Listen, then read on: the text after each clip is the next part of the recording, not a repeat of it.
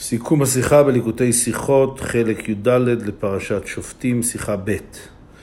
פרשתנו נאמר, נביא מקרבך מאחיך כמוני יקים לך השם אלוקיך, אליו תשמעון.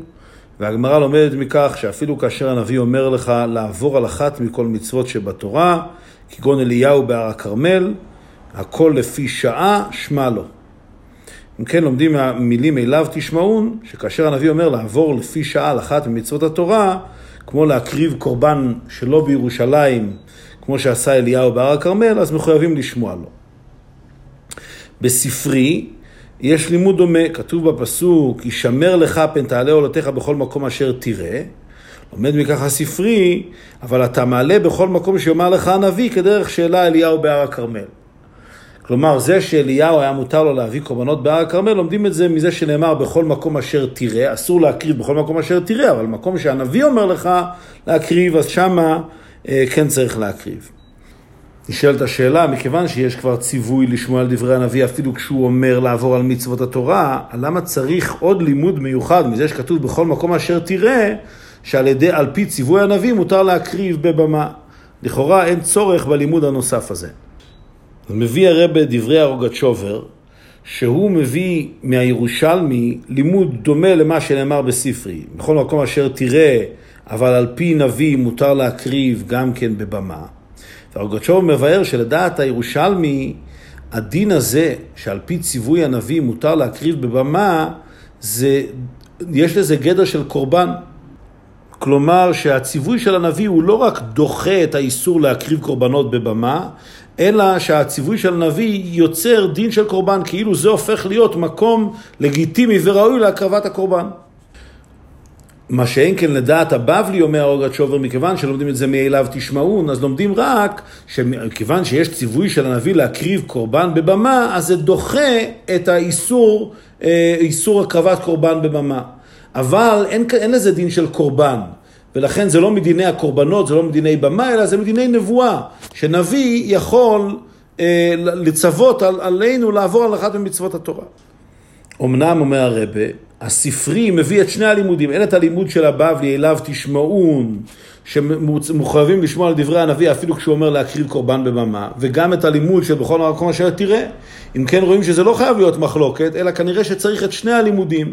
ולכן המעורר, גם לדעת הבבלי וגם לדעת הירושלמי וגם לדעת הספרי, צריך באמת שני לימודים שונים. לימוד אחד, שבכל מצוות התורה, אם הנביא אומר לנו לעבור על אחת ממצוות התורה, צריך לשמוע לדבריו, וציווי דין מיוחד, לימוד מיוחד בענייני במה.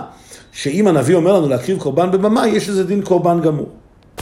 מבאר זאת הרבה בהקדים שאלה כללית. בסיום מסכת זבחים, הגמרא דנה באריכות בדיני הקרבת קורבן בבמה, איך מקריבים ומה דיני, הדינים המיוחדים של הקרבת קורבן בבמה.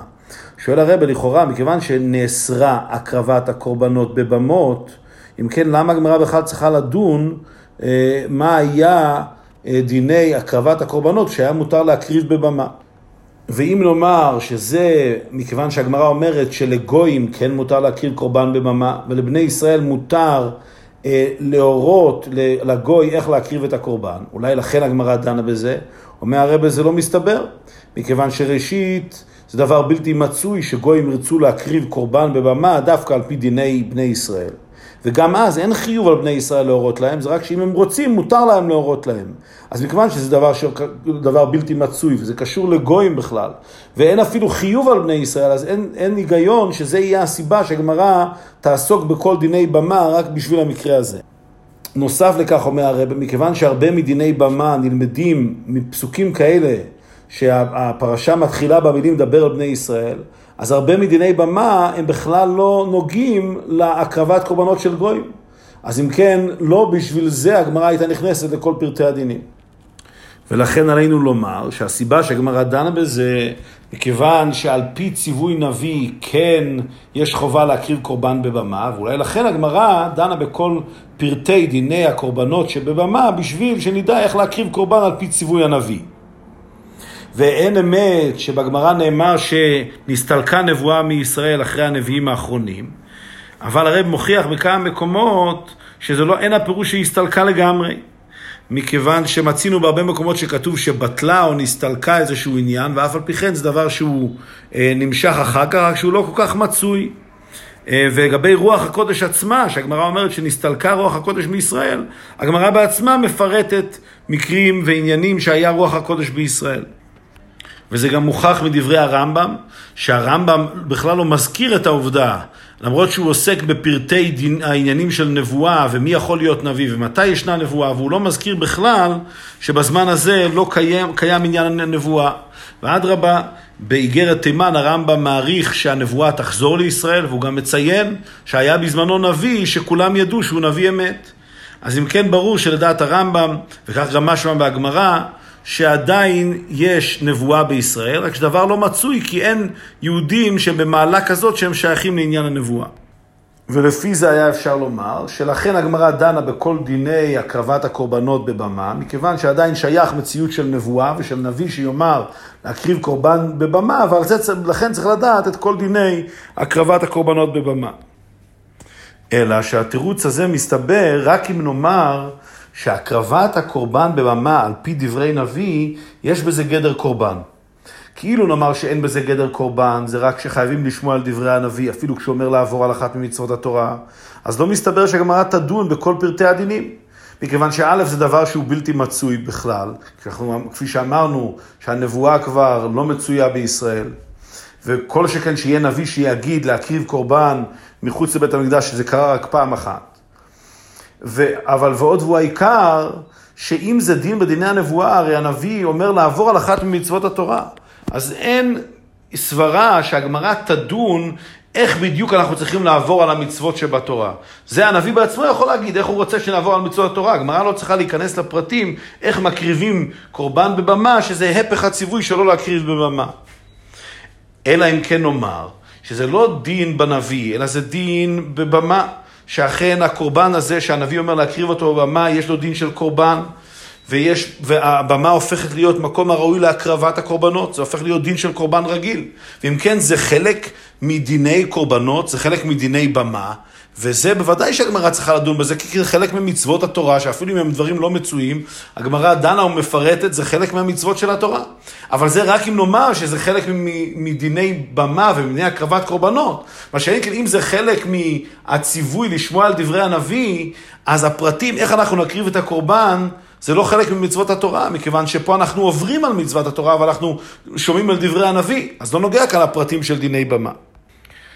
ואם כן, מכל זה מוכח שגם לדעת הבבלי, העניין הזה של הקרבת קורבן בבמה, על פי דברי הנביא, יש בו גדר של הקרבת קורבן ממש, כמו הירושלמי, ולכן צריך פסוק מיוחד, בנוסף לפסוק אליו תשמעון, שמלמד אותנו באופן כללי שצריך לשמוע על דברי הנביא, אפילו כשהוא אומר לעבור על מצוות התורה, צריך לימוד מיוחד בנוגע לעניין של קורבנות, להקריב קורבן בבמה, שזה בא לומר לנו לא רק שצריך לעבור על מצוות התורה ולשמוע על דברי הנביא, אלא שבנוגע לעניין הקרבת הקורבן בבמה, זה חלק ממצוות התורה, זה חלק מדיני הקורבנות, שעל פי דברי הנביא יש להקריב את הקורבן בבמה.